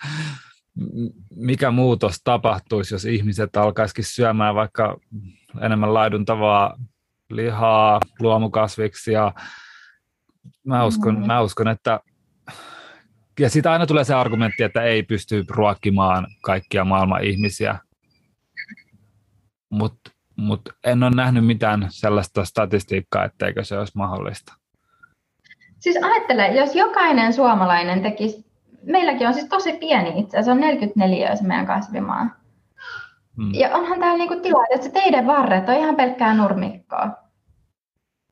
Siis olisi ihan mahdollista, että jokaiselle annettaisiin pieni pläntti maata ja siinä saisi viljellä kasviksi. Mietin, mitä hyvä, mm, toihan on ihan mieletön idea. Mietin, miten hyvät terveysteko toi joku valtio lahjoittaisi kaikille pienen palstan. Niin, niin. Ka- kaikki kotitaloukset saa, saa, saa jonkun verovähennyksen, kun hyödyntää omaa kasvimaata ja tyyli niin. käy hoitamassa sitä. Ja vitsi, sehän olisi ihan mieletön. Se, se monimuotoisuus vaan niin kuin parantaisi, se parantaisi luonnon monimuotoisuutta, tehoviljelyä tarvittaisiin vähemmän, ihmiset vois paremmin, en mä ymmärrä. Tämä on ihan hullu. Ja sitten sit mietitään jotain niin kuin älyttömiä, jotain päästökauppoja ja tiedätkö, semmoista niin kuin jotain byrokraattista ratkaisua. Tuolla poliitikotkin nyt jopa huutaa, miksei tehdä päätöksiä. Ai rajastas, sä oot ihan täysin vapaa tekemään. Tee sinä. Niin. Parana itsesi, parana maailmaa. Ja en, ei tunnu, monet poliitikot ei tunnu tietävän yhtään enää, missä ne on tai mitä ne on tekee. Ne vaan mm. haluaa hyvä signaloida, kalastella ääniä ja ja se on mennyt aika järkyttäväksi. Se on aina varmaan ollut yhtä järkyttävä se poliittinen kenttä, mutta toivottavasti me saataisiin fiksuja ihmisiä enemmän kiinnostumaan siitä ja aktivoitumaan ja vaikuttamaan. Meinaatko sä, mm. meinaatko sä yrittää politiikkaa mukaan? Siis mä olin noissa kunnallisvaaleissa ja se meni ihan hyvin. Mun budjetti oli nolla euroa, mutta katsotaan, ehkä eduskuntavaaleihin voisin lähteä. Mutta en tiedä missä puolueessa ja miten. Mutta si- siinä on tosi tarkka, että, että mä uskon, että osa tätä niin kuin yhteiskunnallista ongelmaa on se, että meidän koko elämäntyyli on just niin kuin totaalisen väärin, että just naiset ja no miehetkin lähtee kotoa ja on pitkät päivät töissä. Mä näin joku kunnallispoliitikko, joka oli just niissä samoissa vaaleissa, missä mäkin, niin se laittoi sitten vaalipäivänä, että nyt lapset kysyy, että oletko äiti nyt sitten kotona? Mä en tiedä, mitä ihmettä, että että onko se, niinku, onko se sen kunnallisvaalikampanjan takia ollut niinku vähemmän kotona? Että et toihan on tosi väärin. Että miten se voi niinku lähteä ehdokkaaksi johonkin päättämään asioista, jos hän tekee henkilökohtaisessa elämässään itseään ja lapsiaan vastaan. Eihän se ole niinku, Tämä on järjetöntä. Eli jos mä lähden politiikkaan, niin mä teen sen täysin omin ehdoin. Mm. Ja, ja silloin tavallaan se vaatii sitä, että se politiikkakin muuttuu. No. Mutta mä uskon, että se on mahdollista se muuttuu vaan, jos sitä muutetaan ja on tarpeeksi rohkeita ja suuria persoonallisuuksia tekemään se. Ja sulla on ihan varmasti kaikki rahkeet onnistua siinä. Yes. Kyllä. Siis mulla on sellainen tunne, että tässä on, tässä on ihan hyviä, hyviä vuosia edessä. Su, mitä, mitä sä koet, että Su, Suomi antaa sulle tällä hetkellä onko, sulla kuitenkin, eikö sun äiti ole, es, eikö, miten se meni sun? Mun isä on espanjalainen. Joo, niin just.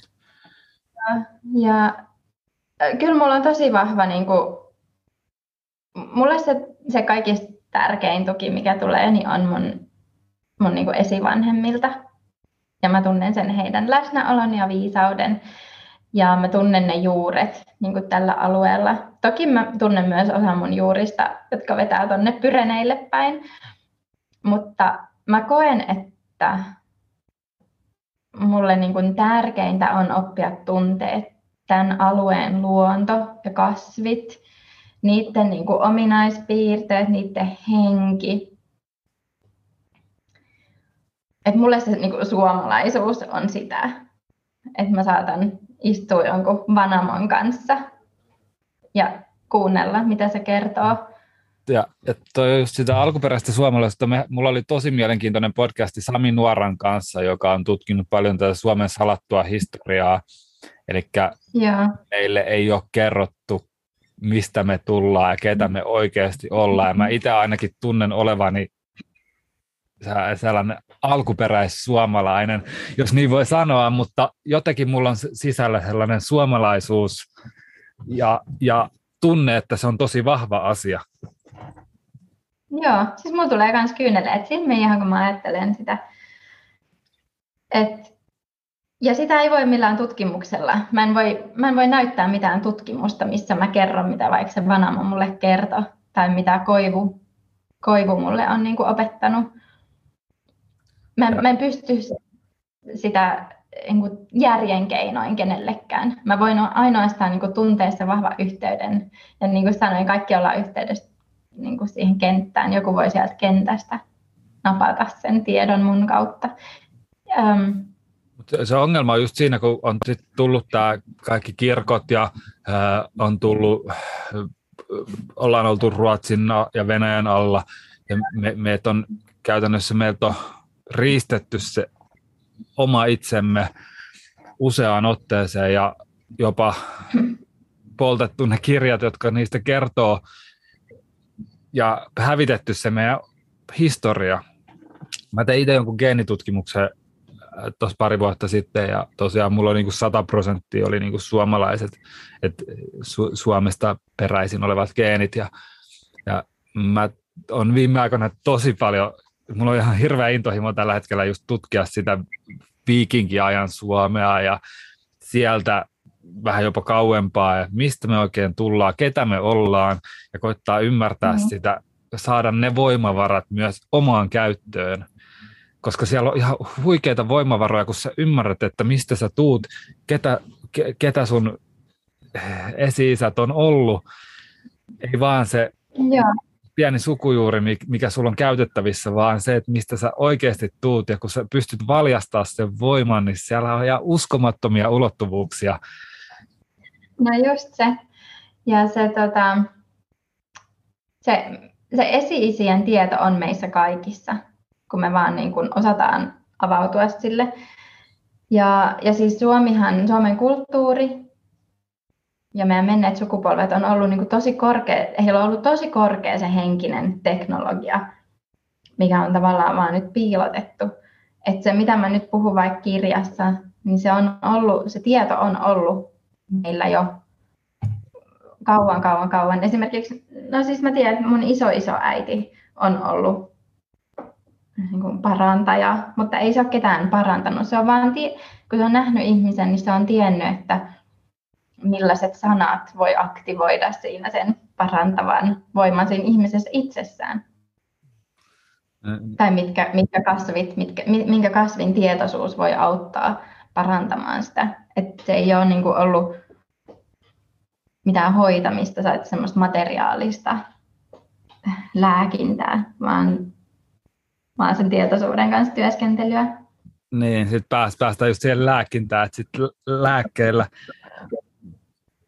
kun puhuu näistä asioista, niin moni haluaa ottaa sen täysin pois kontekstista ja sanoa, että no, mutta sit sä oot lääkevastainen ja sä oot tiedevastainen ja sä et mm. usko yhtään tähän yhteiskuntaan, mutta se, se ei pidä todellakaan paikkansa, vaan lääkkeelle on aikansa ja paikkansa. Meillä on tosi hyviä, kehitetty ihan huippuhyviä lääkkeitä. Monet niistä on puoli ilmaisia, vaikka kuin esimerkiksi aspiriini. Mun mielestä ihan älyttömän hyvä lääke kehitetty ajat ajat sitten todettu silleen kuitenkin kohtalaisen turvalliseksi verrattuna moneen muuhun vastaavaan lääkkeeseen. Mutta mut sitten taas on paljon huonoja lääkkeitä. On, on paljon lääkekokeiluja. Oli just joku jako näitä äh, Pfizerin ja Johnson Johnsonin korvauksia, kun ne on kokeilu, tehnyt lääkekokeiluja ja lapsia on kuollut kymmeneittäin ja, ja näitä on. Ja se on vaan sellainen, että jos me että puhutaan lääkkeestä, niin me ei voida puhua, puhua yhdestä alasta, koska siellä on niin paljon kaiken näköistä siellä. Mutta sitten vastapainona, niin meillä on myös kaiken yhtä, yhtä paljon siellä meidän historiassa sellaisia voimavaroja, joista varmasti on myös hyötyä se, ei, se ei voi mun mielestä olla joko tai juttu, vaan se on sekä että juttu mun mielestä enemmän. Niin. Mä koen sillä, että kaikki, että niin kuin luonto on mun apteekki, että kaikki, kaikki vaikuttavat aineet, mitä voi ikinä tarvita, löytyy kyllä niin kuin siitä puutarhasta tai metsästä. Ja mulle se on, niin kuin, se, on se, mihin mä ajan seuraavaksi. Niin. Enemmän, ja, niin, ja, ja, niin, ja niinhän se on ollut miljoonia vuosia oikeasti, niin se on ollut tosi pitkään, mutta nyt on taas sitten tullut taas viime vuosi sadan vuosikymmeniä aikana kasvanut ja kasvanut entisestään. Niin mä en tiedä, tuleeko se loppumaan, koska tämä iso osa mm. lääketeollisuudesta tulee, on rikastunut näillä rokotteilla esimerkiksi niin paljon, että ne on kuin pieniä valtioita. Monet ne yhtiöt, ne on tosi rikkaita ja niillä on mitä tietenkin enemmän rikkauksia niillä on, niin sitä enemmän vaikutusvaltaa he voi, varmasti saavat ja voivat käyttää ja hankkia. Ja... Niin. Siinä varmaan siis tämä voi muuttua sillä, että ihmiset alkaakin arvostaa muita asioita. Että rahahan on vaan niin kuin luottamuksen ja arvostuksen tavallaan, että se, se perustuu sille, että me, me niin kuin kaikki ollaan yhdessä sovittu sen arvo. Mutta jos me vaan muutetaan meidän käsitys siitä, mikä on arvokasta ja, ja keksitään toinen, toinen systeemi, niin silloinhan ne jää niin. yksin niiden rahojen kanssa, joilla ei ole mitään arvoa.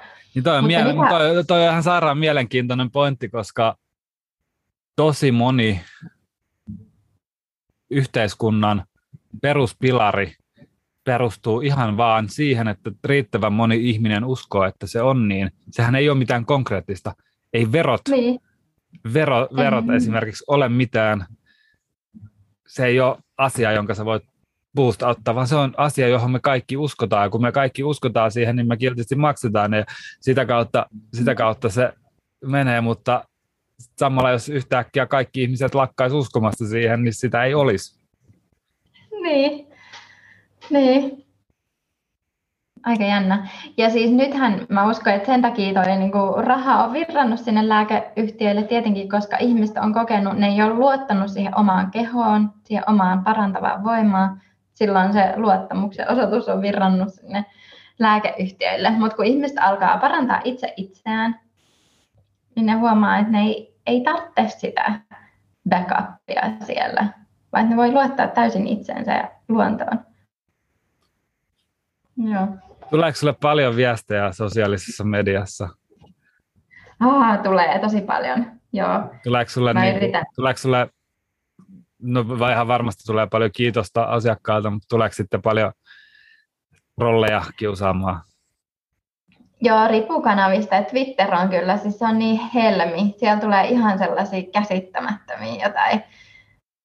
Just, että miksen anna kirjaa, ilma, miksei mun verkkokurssi ole ilmanen tällainen. Sitten mä olisin, että okei, okay, että et mä, maksan, että mä maksasin kaikille koko tiimille, maksasin alustasta ja sitten mä vaan niin antaisin.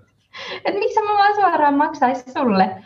Hän ei nyt vielä ihan vastannut kysymykseen. Miksi sä et voi mennä City Markettiin ja kerää ruokakassiin ja kävellä kassaa ohi maksamatta? Ihan sama asia, täysin sama asia. Tai miksi et sä mene City Markettiin töihin ilmaiseksi? En mä ymmärrä. Joo. Sieltä tulee kyllä tosi hyvin ai, että ihan helmiä. Sulla on hyvä asenne. Tuolla. Sulla on hyvä asenne, koska mulla aina välillä tulee sitten, että postaa jonkun ja sitten on vähän väliin silleen, että ai hemmetti, että pitäisi poistaa koko sosiaalinen media, että ei tämä tuo mulle kauheasti mitään. Ja mulla on, mulla on siis just silleen, että mulla saattaa olla, että mä saatan poistaa, poistaa puolet sisällöstä ja sitten mä oon silleen seuraavana päivänä, ah, no mä palautan ne. niin, ei mua haittaa. Mä yritän niin tosi rakkaudella suhtautua kaikkiin, jotka ei, ei vielä ole heränneet tähän ajatukseen, mitä mä oon jakanut. Mm. Se on kuitenkin tärkeä kanava vaikuttaa tai tärkeä kanava tavoittaa ihmisiä, koska siellä ne ihmiset tänä päivänä paljon viettää aikaa. Niin mm. Silleen, että kyllä sitä voisi laittaa joku noitarumun tuohon pihalle ja koittaa saa kerätä ihmisiä kuule, kuuntelemaan juttuja, mutta, mutta ei varmaan olisi yhtä tehokasta kuin sitten Niin, on mulla se noita rumpu. Mä aion tehdä nyt siis semmoisen rumpumeditaation.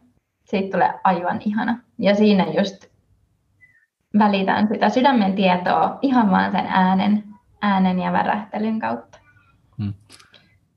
Minkälainen on sun meditaatio hetki, koska mulla on varmaan aika erilainen meditaatio kuin kellään muulla. Mulla on se, että mä otan pyyhkeen, menen tuonne rannalle aurinkoon, vaan makaamaan, koitan tyhjentää mun pään ja vaan olla. Mä en tee oikein mitään, mä en sille mieti mitä mä vaan oon. ja se on mulle tosi meditatiivista. Se jotenkin tuntuu, että se lataa mun patterit ja avaa paljon sellaisia voimalukkoja ja voimavaroja. Ja huomaa heti, jos on vaikka nyt oli pari päivää, ettei päässyt sitä, kun oli vähän huonommat kelit tekemään, niin heti on sellainen, että ei vitsi, että, ai, että ei ole niin, niin sellainen latautunut fiilis. Se ei tarvi olla oikeasti kuin 15 minuuttia, se on ihan se pieni hetki saattaa olla, mutta se on vaan sellainen, että sä ma- makaat siinä rantahiakalla aallot, kun sä kuuntelet aaltoja ääniä ja vaan oot. Joo, ihana. Mä teen kyllä kans tätä paljon, että vaan on. Mutta sitten jos mä teen noita mun ihan omia harjoituksia, niin sitten sit mä pyrin saamaan semmoisen mahdollisimman intensiivisen, niin kun mä kutsun sitä ajatusenergiaksi, että niin kun nostaa sitä ajatusenergiaa semmoiseen ihan niin älyttömään, semmoinen melkein vortex, mä tunnen sen ympärillä. Ja tota, vaan lietsoa sitä ja niin, että tulee onnenkyyneleet ja ja niin kuin luoda mahdollisimman selkeitä kuvia siitä, millaista tulevaisuutta mä toivon ja millaisia asioita mä haluan henkilökohtaisesti ja miltä musta tuntuu. Ja... Joo. Miten sun aviomies Reino Nordin, onko se ihan täysin samalla viivalla sun kanssa vai ottaako se pienellä no. skeptisyydellä välillä sun juttuja? No siis mä, oon, mä kirjassakin sanoin siitä, että naisilla on pieni etumatka, koska, koska meidän kehot vaan on niin loistavat. Niin kuin mä sanoin, että sairauden myötä voi niin kuin nousta sinne seuraavalle tasolle, niin naisen kehot kuitenkin, ne antaa joka kuukausi tavallaan semmoisen pienen niin kuin harjoitusvastuksen ja että me, me on niin kuin helppo nousta vähän, vähän nopeammin siinä henkisellä polulla usein. Mutta tota, kyllä me tehdään paljon yhdessä noita meditaatioita. Ja siis Reinohan äänittää ja se tekee taustamusiikit noihin mun meditaatioihin, mitä on siis tuolla mun kaupassa. Ja kyllä se, se ymmärtää ihan täysin noin kaikki periaatteet, mistä mä puhun. Mutta kyllä se joskus aina, kun mulla tulee näitä uusia juttuja, niin se on hetken sellainen, että oh no, mitä nyt? koska, koska aina tuntuu, että mä keksin jotain ihan todella niin kuin mullistavaa ja sitten on sellainen, että okei, no tämä oli nyt se juttu, mutta sitten tuleekin vielä joku seuraava. Mites on, on, te olette kuitenkin puolet teidän perheestä on keikkailevia artisteja, niin miten tämä korona puolitoista vuotta on vaikuttanut, onko, koska nythän on tosi monet, monet artistit on just ihan viime aikoina tullut esille sillä, että vaatii rokotepassien käyttöönottoa tapahtumiinsa ja ää, koittaa kannustaa ihmisiä piikille, että tapahtuisi mm. niin sanottu paluu normaaliin nopeammin ja sellainen. Yeah. Onko teidän varmaan ollut aika raskasta, mutta samaan aikaan miltä, mi, miten se on vaikuttanut teihin? Siis ollut tosi hyvä tilaisuus varmaan myös Reinolle miettiä, että miksi tekee musiikkia. Mm. Koska jos on tottunut siihen, että, että niin kuin joka viikonloppu on tiedätkö, monta jättiä isoa keikkaa ja yhtäkkiä ne kaikki niin kuin lähtee pois, niin se on aika iso semmoinen pysähdys varmasti ollut. Mutta mä en niin kuin hänen, hänen puolestaan en halua. No ei tietenkin. Itse ajattelen, että tosi että siis taidehan kuuluu kaikille. Mm. Et en ymmärrä, miten joku taiteilija voisi sanoa, että ja mä, mä koen, että mä, mä koen itse asiassa itse olevani taiteilija. Ja mm. taiteen tehtävä ei ole niin kuin miellyttää tai olla osa propagandaa. Mm, se on yleensä ollut se vastavoima ja mm. vastavalo. Ei ole niin, paitsi ei siis, jos sä katsot isoja diktatuureja ja totalitaarisia yhteiskuntia, niin taidehan, sitähän käytetään hyväksi. Eli, eh, niin, eli taiteilijoita voidaan käyttää hyväksi. Mm. Sitten, sitten siellä on aina kuitenkin ne muutaman rebeli, jotka nousee ja muuttaa kaiken. Niin se on se, mitä mä ehkä kutsun sit oikeaksi taiteeksi. Et mun mielestä semmoinen taide, mikä liittyy propagandaan tai on tehty miellyttämään jotain niin kuin valtakoneistoa, niin se ei, ei mun silmissä saa taiteen statusta. Niin, ja harvoin, tai kuitenkin se lähtee sieltä taas sieltä omasta itsestään ja syviä, niin kuin just sitä yksilön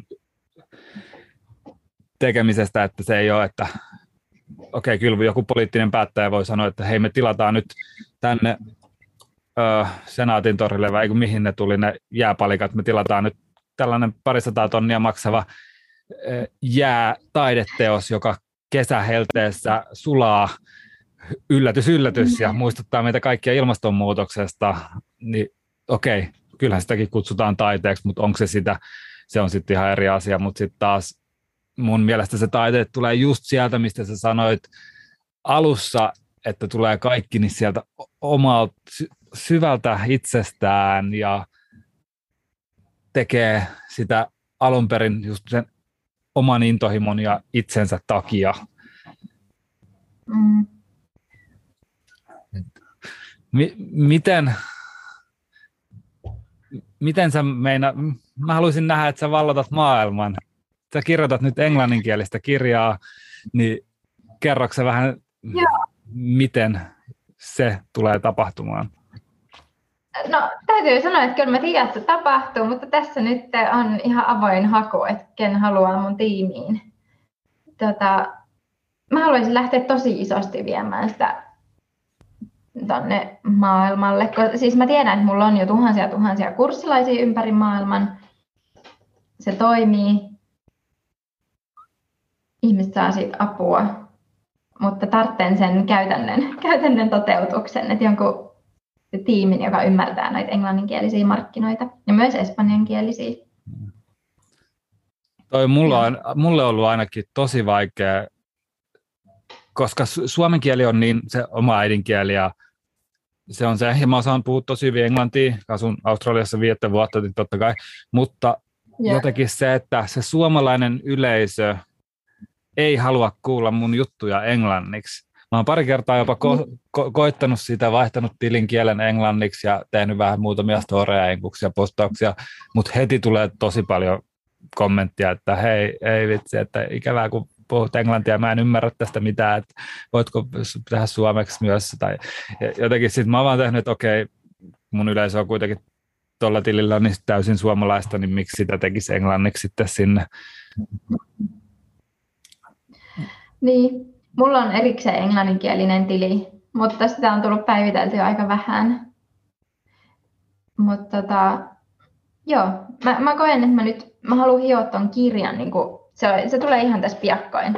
Onko, se tulee... sulla, onko sulla kustantaja sille jo kansainvälisesti? Joo, joo. on, mutta nyt pitäisi niin noin myyntikanavat sitten pohtia ja markkinointia ja tällainen. Et, kyllä mä mielelläni näkisin sen siellä jossain New York Timesin bestsellerinä. Se lähtee susta itsestään, mä tiedän, että ja. sä pystyt siihen. Niin. Ja ai että pikkasen ehkä saattaisin jopa nauttia, jos, jos tota, mun kirja menestyisikin ulkomailla ja sitten ihmiset olisikin se, että ai, joo, itse asiassa Maria Nordi onkin suomalainen.